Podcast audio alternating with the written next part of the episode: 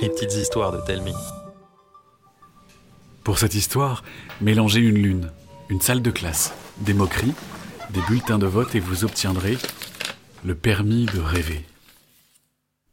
Je suis toujours dans la lune, c'est plus fort que moi. Même quand j'écoute quelque chose qui m'intéresse.